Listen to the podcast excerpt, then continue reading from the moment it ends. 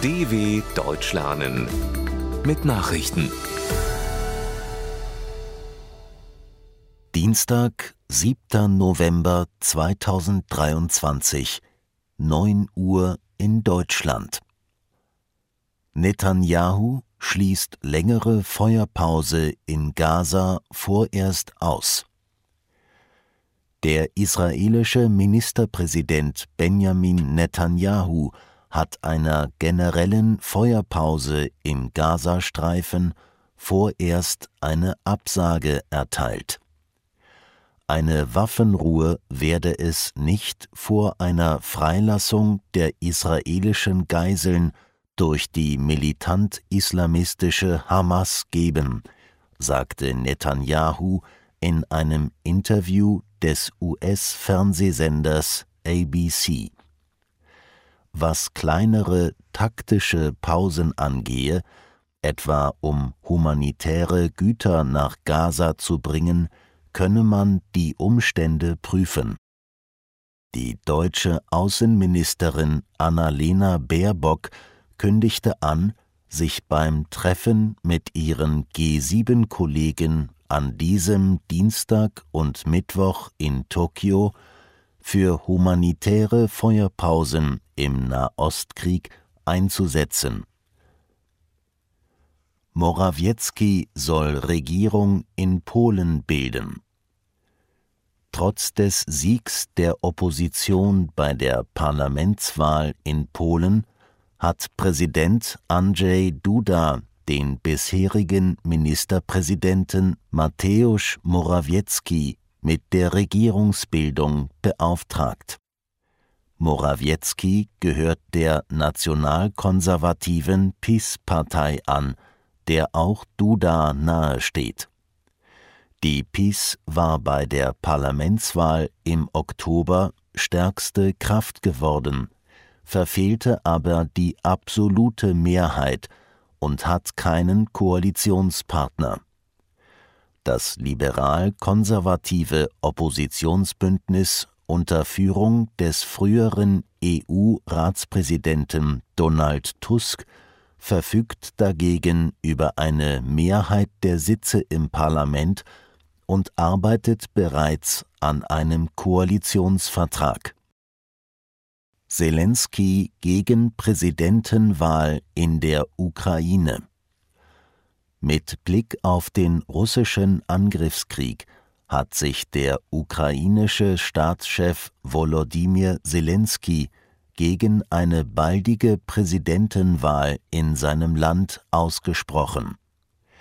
Es sei nicht der Moment dafür, sagte Zelensky in seiner abendlichen Videobotschaft. Eigentlich stünde die nächste Präsidentenwahl im März an.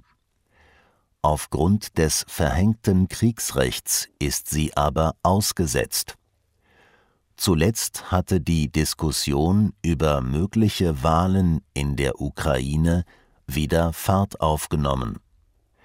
Unter anderem kündigte der frühere Präsidentenberater Alexei Arestowitsch an, gegen seinen ehemaligen Chef kandidieren zu wollen. Bund und Länder einigen sich bei Flüchtlingskosten. Bund und Länder haben sich nach monatelangem Streit auf die künftige Finanzierung der Kosten für die Aufnahme und Versorgung von Flüchtlingen geeinigt.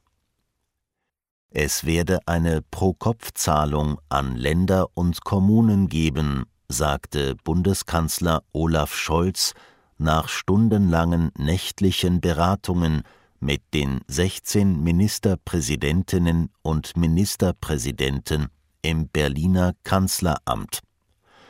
Demnach zahlt der Bund ab dem kommenden Jahr eine Pauschale von 7500 Euro pro Flüchtling.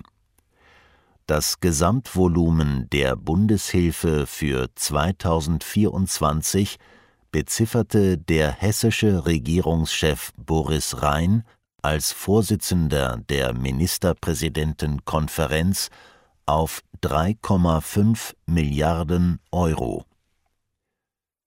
linken Bundestagsfraktion berät über Auflösung. Nach dem Austritt von Sarah Wagenknecht und neun weiteren Abgeordneten aus der Partei Die Linke berät die Bundestagsfraktion an diesem Dienstag über ihre eigene Zukunft. Es wird erwartet, dass sie sich in den nächsten Wochen auflöst. Die prominente Ex-Linke Wagenknecht und ihre Mitstreiter könnten nach der Trennung eine eigene Gruppe bilden. Die frühere Fraktionschefin hatte vor zwei Wochen die Gründung des Vereins Bündnis Sarah Wagenknecht bestätigt, der Anfang 2024 eine eigene Partei werden soll.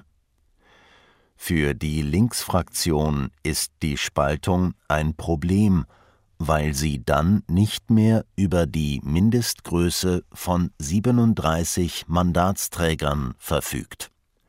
Als Gruppe hätten die Parlamentarier weniger Rechte als in einer Fraktion. Geschlechtskrankheiten in Deutschland nehmen zu. Die Deutsche Gesellschaft für sexuelle Gesundheit hat vor einer deutlichen Zunahme von Geschlechtskrankheiten in Deutschland gewarnt. So hätten sich die Syphilisfälle seit der Jahrtausendwende verzehnfacht und einen Stand von 8300 erreicht, sagte der Präsident der Organisation Norbert Brockmeier der Augsburger Allgemeinen. Auch bei anderen sexuell übertragbaren Krankheiten wie Chlamydien, Gonorrhoe, Hepatitis B und C sowie Herpes und HP-Viren gebe es eine Zunahme. Brockmeier führt dies unter anderem darauf zurück, dass durch das Internet schnelle Sexualkontakte einfacher zu finden seien. Der Medizinprofessor fordert daher weitaus mehr Aufklärung schon in den Schulen über sexuelle Gesundheit. Soweit die Meldungen vom 7.11.2023. dw.com/langsame Nachrichten